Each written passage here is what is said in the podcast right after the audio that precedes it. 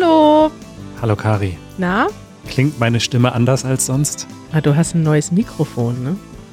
Ja, ich habe es eigentlich versucht so abzumischen, dass es sich nicht viel anders als sonst anhört, aber vielleicht ein bisschen klarer und besser. Hoffe ich mal. Mal schauen, ich lerne ja noch. Tiefer. Eine noch tiefere Stimme. Nee, tiefer.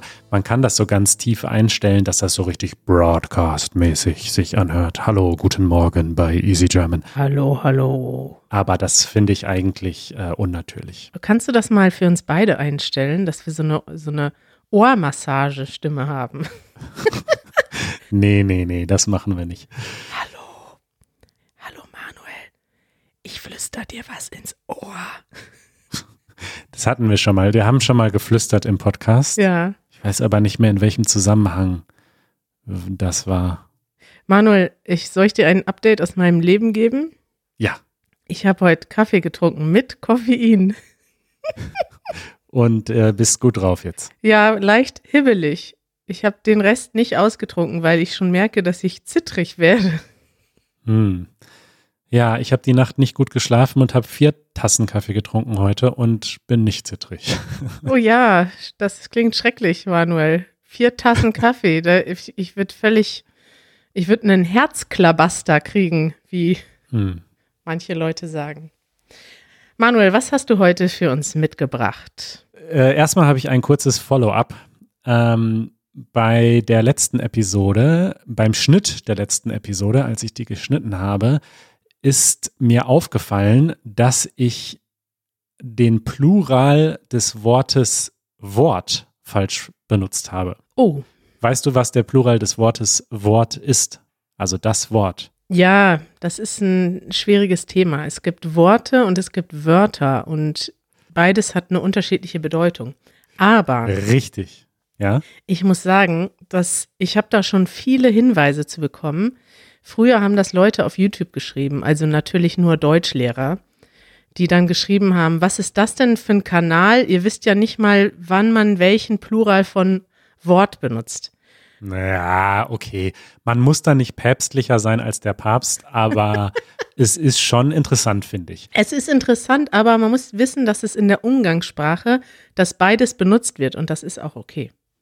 Ja, es ist okay, das falsch zu machen. Trotzdem ist mir das direkt aufgefallen beim Schnitt, dass ich es falsch gemacht habe und auch schon so ein bisschen bei der Aufnahme. Ich habe es dann nämlich in dem nächsten Satz richtig benutzt. Kannst du das nochmal einspielen? Ja, kann ich machen an dieser Stelle. Ich habe dann immer jeden Tag mindestens 100 Worte auf Spanisch geschrieben. Das ist relativ wenig, da gibt es nicht viele Ausreden, das nicht zu machen. Also es ging um das Tagebuch, was ich geschrieben habe mit meiner Tandempartnerin. Und dann habe ich halt gesagt, 100 Worte sind nicht viel, aber es hätte heißen müssen, 100 Wörter sind nicht viel. Ja. Denn wenn man sagt Wörter, dann geht es um die kleinste grammatikalische Einheit eines Satzes. Also ein Satz besteht aus mehreren Wörtern. Mhm. Aber wenn man Worte sagt, dann geht es um Zitate oder Redewendungen oder die ganze Sprache. Also ich habe zum Beispiel vorhin eine super, super nette E-Mail beantwortet mit viel Lob für unsere Arbeit und habe dann geschrieben, vielen Dank für deine lieben Worte. Weil da geht es ja nicht um die Wörter des Satzes, sondern um die netten Worte. Genau, Wörter ist eine rein numerische oder eine Zahlen. Also wenn es darum geht, dass es mehrere Wörter sind in Zahlen gesehen, ich habe viele Wörter geschrieben, dann benutzt man Wörter, aber wenn all diese Worte zusammen eine Einheit bilden, dann sagt man tolle Worte. Ja. Ja, also wenn ihr das jetzt verstanden habt und euch merkt, dann wisst ihr mehr als die meisten Deutschen wahrscheinlich, aber wir sind ja auch manchmal Grammatik-Nerds ein bisschen. Stimmt, ja, viele Deutsche wissen das nicht und benutzen beides. Deswegen, wenn mir jemand schreibt, hey, euer Deutsch ist so schlecht, ihr wisst nicht mal, was der Plural von Wort ist, denke ich, naja, also man muss auch nicht immer alles wissen, weil tatsächlich in der gesprochenen Sprache wird das oft synonym verwendet, Worte und Wörter. Aber ich würde tatsächlich nicht schreiben, vielen Dank für deine Wörter, Ja, man macht das schon gefühlsmäßig richtig, ne? Ja, wobei aber nur in dieser Richtung rum. Du kannst schon sagen, in diesem Satz gibt es viele Worte. Das würde keinem großartig auffallen, außer richtig, dir. Du würdest aber nicht sagen, mach mal deine Passworte sicherer. Du würdest immer sagen, mach mal deine Passwörter sicherer. Richtig, ja. Stimmt, ja. Und in diesem Artikel, den ich zu dem Thema noch verlinke, da steht eine sehr interessante Ausnahme, wo es eigentlich widersprüchlich ist. Und zwar heißt es Sprichwörter und nicht Sprichworte. Aber rein logisch, nach allem, was wir gerade gesagt haben, müsste es eigentlich Sprichworte heißen und nicht Sprichwörter. Wow. Ja, jetzt sind wir richtig in die Tiefe gegangen mit diesem Thema. Also jetzt wisst ihr Bescheid. Verrückt, Manuel. Das ist schön. Ja, Cari, ich habe ja gerade schon erzählt, dass ich letzte Nacht nicht so gut geschlafen habe. Wie stehst du denn so grundsätzlich zum Thema Schlaf? Wie lange schläfst du im Durchschnitt? Wie stehe ich zum Thema Schlaf? Ja, also hast du da so bestimmte Regeln oder ja, wie handhabst du das? Ich muss sagen, dass ich sehr glücklich bin, denn ich schlafe fast immer gut und ich weiß das auch nur, dass ich gut schlafe, weil ich auch einige Freunde habe, die nicht so gut schlafen und mir dann erzählen, dass sie Probleme haben einzuschlafen. Ich weiß sogar, dass es Leute gibt, die sehr darauf achten, was sie essen, was sie trinken, kurz vorm oder sogar ein paar Stunden vorm Schlafen gehen. Manche Leute trinken ja zum Beispiel ab 15 Uhr keinen Kaffee mehr. Und ich muss sagen, dass ich wenig Probleme habe mit dem Schlafen. Also Kaffee wäre jetzt vielleicht im Übergenuss das Einzige, was mir Probleme bereiten würde. Aber ich habe schon immer gut geschlafen, auch in allen Formen. Also ich kann auch am Flughafen auf dem Fußboden schlafen oder im Flugzeug während der Landung oder sowas. Das habe ich alles schon geschafft. Und ich schlafe abends immer gut ein und habe diesen tollen Komfort, dass ich oft so lange schlafen kann, bis ich aufwache. Und das ist für mich eigentlich einer der größten Luxusse. Was ist denn der Plural von Luxus? Luxi. Das ist der größte Luxus in meinem Leben, ist es einfach, gemütlich zu schlafen. Also der Plural von Luxus scheint nicht zu existieren. Tja. Wie lange schläfst du denn dann, wenn du dann irgendwann aufwachst? Wie lange schläfst du denn im Durchschnitt? Also mein natürlicher Schlaf ist, glaube ich, so 8 Stunden schon. Ja. Aber ich kann auch deutlich kürzer schlafen, wobei ich das dann nicht dauerhaft machen will. Also ich kann aber auf jeden Fall das Minimum, was ich brauche, um dann gut drauf zu sein, sind schon 5 Stunden. Dann kann ich aber auch nach 5 Stunden aufstehen und dann, ja, habe ich zum Beispiel öfters gemacht, wenn wir wohin fahren müssen. Wenn ich jetzt früh zu einem Zug muss, geht dann auch und dann fühle ich mich auch gut. Aber idealerweise mache ich das nicht. Und ich war völlig geschockt letztens, als meine Mutter in Rente gegangen ist und sie mir erzählt hat, dass sie ihr ganzes Berufsleben lang immer nur 4 bis 5 Stunden pro Nacht geschlafen hat. Und ich finde das völlig verrückt. Ich habe auch schon von anderen Leuten gehört, dass sie regelmäßig nur 4 Stunden schlafen. Und jetzt ist ihr Luxus, glaube ich, dass sie 6 Stunden schläft oder 7. Und ich denke, boah, das ist krass, diese Zeit fehlt dir doch später, oder? Also das ist völlig krass. Und bei mir ist es tatsächlich genau umgekehrt. Also ich brauche wirklich, ich glaube, überdurchschnittlich viel Schlaf. Also für mich ist so richtig gut so 9 Stunden oder noch einen Tacken mehr. Wow. Und 8 Stunden ist okay, aber alles, was unter 8 Stunden ist, da bin ich echt nicht fit am nächsten Tag. Und wenn du sagst, mit 5 kannst du überleben, also wenn ich 5 Stunden schlafe, es geht einfach gar nicht bei mir. Also ich brauche wirklich tendenziell mehr Schlaf als viele andere Menschen. Und ich habe mich da immer so ein bisschen ich weiß nicht, fast schuldig für gefühlt, weißt du, also. Für dich selbst oder was?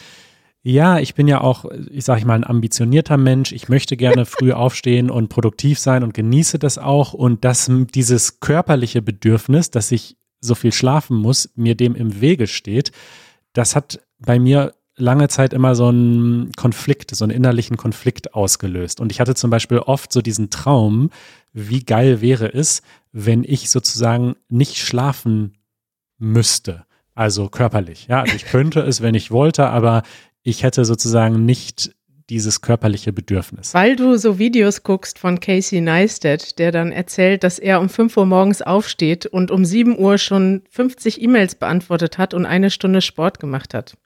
Genau. Und das kann ich einfach nicht. Und jetzt hat sich ein bisschen was geändert. Und zwar habe ich über Weihnachten endlich ein Buch angefangen zu lesen, was mir schon sehr oft empfohlen wurde und was wirklich fantastisch ist. Also ich bin noch relativ am Anfang, aber dieses Buch heißt Why We Sleep. Und dieses ganze Thema Schlafen ist wirklich sehr, sehr faszinierend und immer noch so extrem, also es gibt sehr viele Dinge, die wir nicht wissen, was beim Schlafen passiert, auch immer noch, wobei sich da in den letzten 20 Jahren extrem viel getan hat und es gibt sehr viele Erkenntnisse und es ist eben nicht so, dass wir aus einem Grund schlafen, sondern wir schlafen aus Tausenden von Gründen. In dem Buch sagt er so ein bisschen so, wir sind ja auch nicht nur aus einem Grund wach, sondern aus ganz vielen Gründen und genauso schlafen wir auch aus ganz vielen Gründen.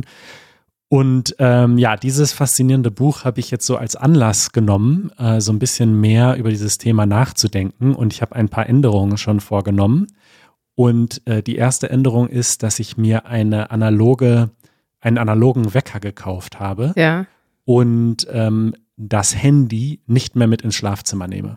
Das heißt, vor dem ins Bett gehen und nach dem Aufwachen kann ich nicht aufs Handy gucken. Und das ist jetzt schon mal so ein kleiner Schritt. Und ein weiterer Schritt wird sein, dass ich mich wirklich sehr ernsthaft bemühen werde, jetzt immer zur möglichst gleichen Zeit schlafen zu gehen und vor allem, das ist noch wichtiger, immer zur gleichen Zeit aufzuwachen. Und ja, das ist so gerade mein Anfang des Jahres Vorsatz. Ja. Und was versprichst du dir davon? Mehr Produktivität. Aber willst du dann dadurch kürzer schlafen oder besser schlafen? Weil du schläfst doch bereits gut. Nee, genau. Das ist auch einer der Erkenntnisse schon aus dem Buch, dass dieses mit dem kürzer Schlafen, das ist eben nicht so einfach. Das kann man nicht sich antrainieren oder und sollte man sich auch nicht antrainieren. Denn den Schlaf, den man braucht, das ist unterschiedlich bei jeder Person. Das ist völlig in Ordnung, dass du weniger brauchst und ich mehr. Aber man sollte das, was man braucht, auch schlafen. Also Schlafentzug ist auf so vielen Ebenen gefährlich und ungesund. Deswegen will ich mir den Schlaf gönnen, den ich brauche, aber meine Schlafqualität verbessern. Und wenn man immer zur gleichen Zeit aufwacht, also ich habe tatsächlich auch manchmal Probleme einzuschlafen und das passiert insbesondere dann, wenn ich sehr stark fluktuiere mit den Einschlafzeiten und mit den Aufwachzeiten. Fluktuation. Ja. Es ist interessant, ja, also das mit dem zur gleichen Zeit aufstehen habe ich auch schon häufiger gemacht und das versuche ich auch aktiv zu machen, dass ich mir den Wecker stelle immer zur gleichen Uhrzeit und dann wachst du auch schon automatisch zur richtigen Uhrzeit auf. Das ist eine gute Methode. Ich finde das krass bei den Leuten, die tatsächlich viel reisen durch verschiedene Zeitzonen, also oder auch in Schichten arbeiten. Da ist das tatsächlich schwieriger und ich habe das auch schon mal gehabt, dass ich tatsächlich einmal richtig krass Jetlag hatte, also jetzt nicht für 2-3 Tage, sondern 2 Wochen lang. Richtig, Also tagsüber einfach krass müde geworden bin und nicht mehr wach bleiben konnte. Also egal, was ich getan habe, ob ich jetzt Kaffee trinke oder mich versuche in den Arm zu kneifen, ich musste einfach irgendwann schlafen und habe dann tatsächlich irgendwann gehört, dass es diesen Stoff Melatonin gibt, der ja auch der Körper eigen ist und der Körper schüttet den normalerweise aus, wenn es dunkel wird. Aber wenn du so einen Jetlag hast, kann das durchaus durcheinander geraten, sodass das bei mir tatsächlich so war. Wir sind dann im Winter aus den USA zurückgekehrt und es wurde um 4 Uhr dunkel. Und sobald es dunkel wurde, hat mein Körper quasi Melatonin ausgeschüttet und ich konnte einfach nicht wach bleiben. Und das ist natürlich dann ganz schlimm, wenn du dich um 5 Uhr kurz hinlegen willst und du schläfst dann 3 Stunden und dein ganzer Rhythmus ist völlig durcheinander. Ja, ja. Ich habe auch noch eine kleine Empfehlung, die mir da eingefallen ist. Und zwar gibt es bei Netflix diese schöne Serie Explained. Ich weiß nicht, hast du die schon mal gesehen? Nee, aber du hast die schon mal empfohlen im Podcast und ich hatte kurz reingeschaut, mindestens, ja. Und da gibt es auch eine Miniserie, die heißt Unser Kopf. Und ich bin mir nicht mehr sicher, ob das in jeder Folge vorkommt, aber zumindest gibt es eine Folge über das Träumen. Und da wird so ein bisschen erklärt, wie Träume funktionieren und auch, warum man träumt. Und das fällt mir noch ein als schöne Empfehlung zum Thema Schlafen, dass man eigentlich, also in dieser Zeit, wo man schläft, das ist ja eigentlich verrückt, ne, dass wir bei Bewusstsein sind und irgendwie 8 Stunden am Tag sind wir nicht bei Bewusstsein und unser Körper ruht sich aus. Allein diese Vorstellung, da denken wir nie drüber nach. Das ist einfach so in unserem Leben, dass wir uns jeden Abend, also wie so eine Maschine, die einfach den Knopf ausmacht, ne? Ja, genau so beginnt übrigens auch das Buch, dass er sagt so, stellt euch mal vor, es gäbe das nicht, also wir würden nicht schlafen und dann würde eine Frau ein Kind bekommen und der Arzt würde sagen, okay, es ist alles okay mit dem Kind, es ist gesund geboren, nur eine kleine Sache, es wird jeden Abend nach irgendwie 16 Stunden wird es plötzlich quasi bewusstlos werden und es wird mehr oder weniger so aussehen, als wäre es tot, es wird sich fast nicht bewegen und ja, es ist dann einfach 8 Stunden nicht ansprechbar und danach ist aber alles wieder normal. Also das ist ja eigentlich total verrückt.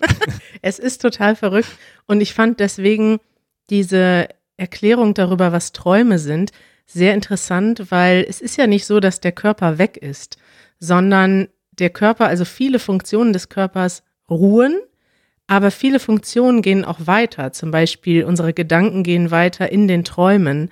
Und im Prinzip entspannt sich ja unser Körper nur und wir nehmen das gar nicht so bewusst wahr. Aber zum Beispiel Träume sind ja auch eine Art, Gedanken und bestimmte Elemente in unserem Kopf neu zu verknüpfen, ja, und auch nochmal Revue passieren zu lassen.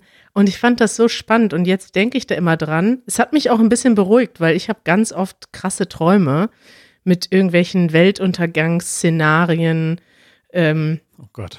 Oder also echt krasse Träume und jetzt mittlerweile verstehe ich das ein bisschen besser, dass ich da keine Angst vor haben muss.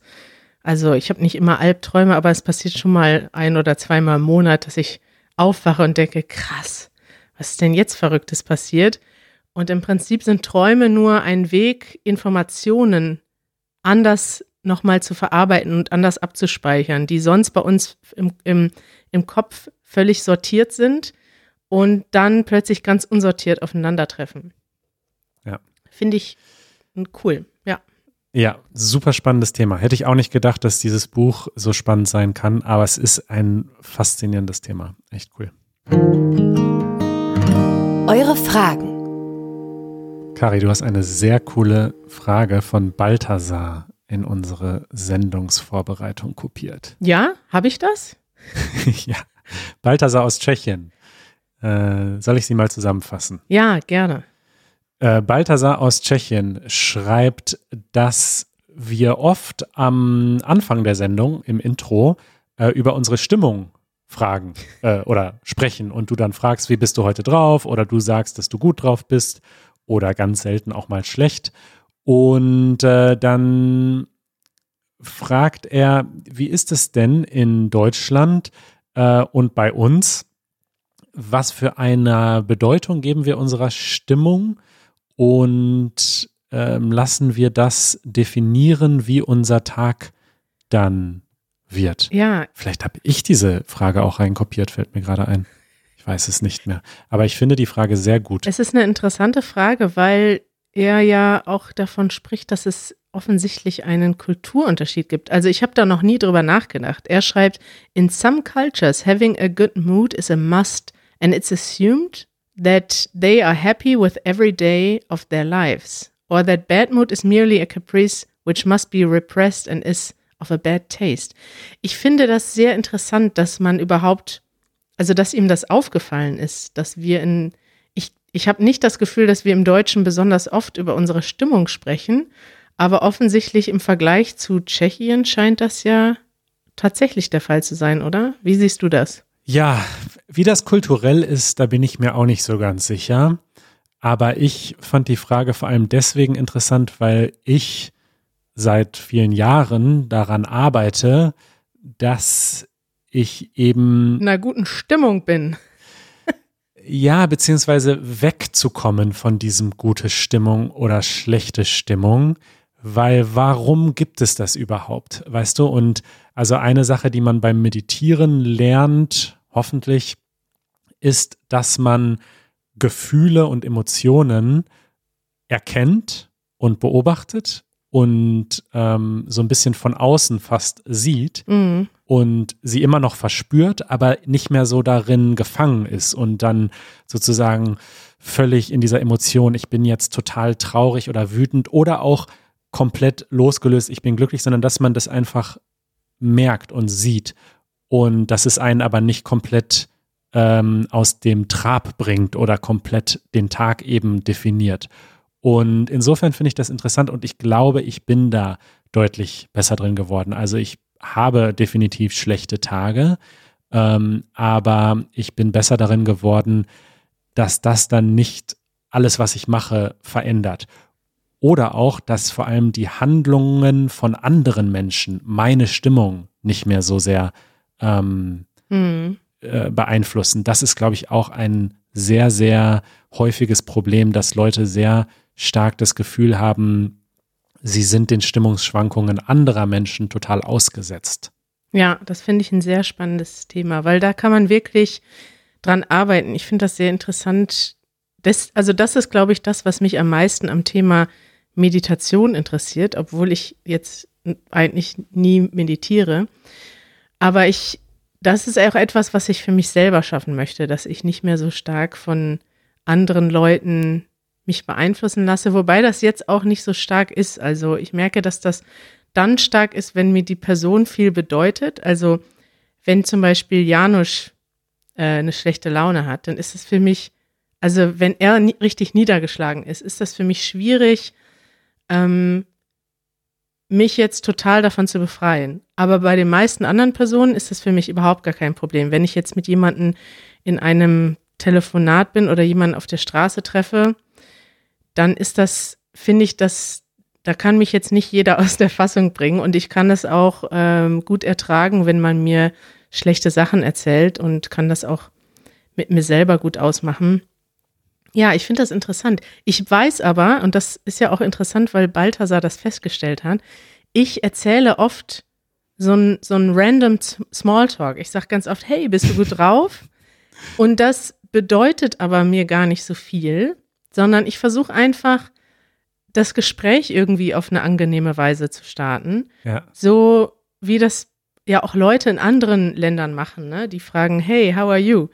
Und mir gefällt einfach diese Art des Smalltalks und ich weiß aber, dass ich damit in Deutschland zumindest und vielleicht ja auch in anderen Ländern wie in Tschechien, dass das manchmal so unangenehm aneckt, weil die Leute gar nicht darauf vorbereitet sind, nach ihrer Stimmung gefragt zu werden. So ist das zum Beispiel, wenn ich mit meinem Vater telefoniere. Er ist, sage ich mal, eher ein Mensch, der sehr sparsam ist mit Worten und ich sage dann immer so, hey Papa, bist du gut drauf? Und er sagt immer als erstes, wieso? Ist was passiert? Also er geht immer davon aus, dass ich versuche, ihn in eine gute Stimmung zu bringen, um ihm dann was Kritisches zu erzählen, was so gut wie nie der Fall ist. Aber er ist gar nicht darauf vorbereitet, dass ihn jemand fragt, ob er eine gute Laune hat, weil das in seinem täglichen Leben eigentlich gar keine Rolle spielt. Ja, das ist, ist spannend, ja. Und hast du das manchmal, dass du das Gefühl hast, du kommst aus einer schlechten Stimmung nicht raus, beziehungsweise, ja, du bist so gefangen darin irgendwie, oder? Ja, total. Das ist ja interessant. Also wenn ich richtig schlecht drauf bin, dann muss ich das erstmal rauslassen, um das zu verarbeiten. Ich kann zum Beispiel, gut weinen, wenn ich schlecht drauf bin oder wenn mich etwas bedrückt. Und früher dachte ich immer, das ist etwas, was ich unterdrücken muss. Aber ich habe gemerkt, das ist eigentlich auch gut, wenn ich dann mal mich kurz ausweine. Das ist ja auch eine Art und Weise, die Gefühle rauszulassen. Und danach ist es dann fast immer so, wenn ich jetzt mal diese schlechte Stimmung selber gefühlt habe und die selber durchlebt habe, dass es dann automatisch besser wird, weil niemand ist unendlich lange traurig. Dafür sind wir, glaube ich, gar nicht gemacht. Also das kann es natürlich geben, auch vor allem als Form von Depressionen, und dann ist es natürlich etwas, was man auch, also wenn das länger anhält, ist das etwas, was man behandeln muss, bearbeiten muss, damit arbeiten muss. Aber bei mir ist es oft so, dass es wichtig ist für mich, entweder diese schlechte Stimmung auszudrücken, wenn das vielleicht mit einer Person zu tun hat, oder wenn das etwas ist, was ich selber für mich verarbeiten muss, dann muss ich da auch durch, dann muss ich da einmal intensiv drüber nachdenken, da muss ich vielleicht weinen und dann ist es aber weg. Genau, aber das ist auch genau, sag ich mal, das Geheimnis oder die Methode, dass man sich nicht in einem Gefühl verliert. Also natürlich gibt es Menschen, die sind unendlich traurig, oder zum Beispiel mit Wut passiert das, glaube ich, häufig, dass Menschen sich in ihrer Wut verlieren und es immer noch weitergeht sozusagen und so eine Spirale wird. Mhm. Und wenn man versucht aber, das sozusagen nicht zur Seite zu pushen und nicht da weiter reinzugehen, sondern dieses Gefühl wirklich zu sehen, also sich wirklich, also zu gucken, wo ist die Wut, wo ist die in meinem Körper, wo ist die in meinem Kopf oder in meinem Körper, und sich das wirklich ganz genau, versuchen, dieses Gefühl zu finden, und man immer weitergeht. Dann, wenn man sie dann gefunden hat, dann verschwindet sie automatisch. So, verstehst du? Also es ist ein total, da könnten wir jetzt Stunden drüber reden, aber… Finde ich voll gut. Wir könnten da direkt einen Podcast draus machen, eine weitere Episode im Podcast draus machen. Wie ist deine Stimmung? Total spannende Frage von Baltazar. Ja, Baltazar, da haben wir etwas ausführlicher jetzt geantwortet, als du dir womöglich gewünscht hast. Aber ich finde es wirklich eine gute… Wieso? Das war doch super. Ja. Aber ich finde, also das Letzte, was ich noch interessant finde, ist dieses… kannst du dich in eine gute Stimmung bringen? Das ist etwas, wo wir beide auch schon ein paar Mal drüber gesprochen haben. Ja. Und du hast mir gesagt, dass ich das gut könnte, so mich dann professionell umstellen und sagen, jetzt nehmen wir einen Podcast auf, jetzt ist die Stimmung gut. Ja. Aber ich kann das nicht immer. Und das ist interessant, und alleine an dieser Tatsache, dass ich das so oft muss, sehe ich auch, was mir wirklich wichtig ist und was nicht. Also wenn ich etwas habe, was mich irgendwie bedrückt und ich daran denke, hey, ich muss gleich was aufnehmen. Das hatte ich schon ganz oft, dass ich dann ins Studio fahre oder wir einen Podcast aufnehmen, und in dem Moment kann ich das voll ausschalten und sagen, so, jetzt bin ich gut drauf. Und weil ich mich dazu gezwungen habe, jetzt einen Podcast aufzunehmen und mit dir fröhlich zu reden, bin ich danach auch, dann ist das Gefühl weg, so, ne? Ja. Aber wenn ich das drin habe, also wenn das so tief sitzt, dass ich das nicht abschalten kann, dann ist das tatsächlich, dann kann ich auch nicht aufnehmen. Dann kann ich nicht so tun, als wäre das nicht da, sondern dann muss ich eine Aufnahme verschieben. Und das habe ich auch schon mal durchaus gemacht. Selten, aber passiert. Ja. Aber dieses Phänomen, was du da beschreibst, ist genau ein Argument auch dafür, dass man so Gefühle wie Wut nicht unbedingt ausleben muss oder sollte. Und das haben, glaube ich, auch Studien gezeigt. Also das ist dieses so, ich schreie jetzt mal oder box auf irgendeinen Boxsack ein, weil man muss das ja rauslassen.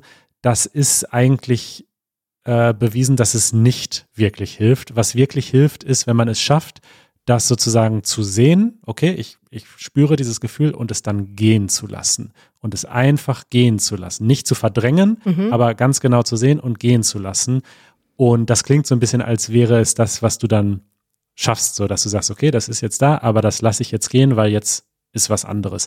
Und dann bist du fertig und du merkst, okay, das ist jetzt einfach weg. Also ich spüre diese schlechte Stimmung gar nicht mehr, die ich hatte. Ja, das ist cool. Es ist eine gute Methode eigentlich, zu der man sich manchmal zwingen muss. Und ich empfinde das sogar als Glück, dass ich mich dazu zwingen muss manchmal. Ja.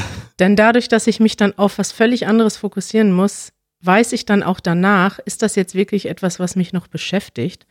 Oder ist das etwas, was eigentlich klein war und das ist dann einfach weg? Weil wenn es wirklich ernst ist, dann werde ich mich automatisch danach wieder damit beschäftigen, weißt du? Ja. Cool. Ah, ja, cool, Cari, haben wir viel gequatscht. Wir wollten ja heute einen kurzen Podcast machen. Hat gut geklappt, wie immer. Es war schön, mit dir zu quatschen. Finde ich auch, und ich freue mich sehr auf unsere nächste Episode in 2 Tagen. Da haben wir auch ein cooles Thema. Ich mich auch. Bis bald. Ciao.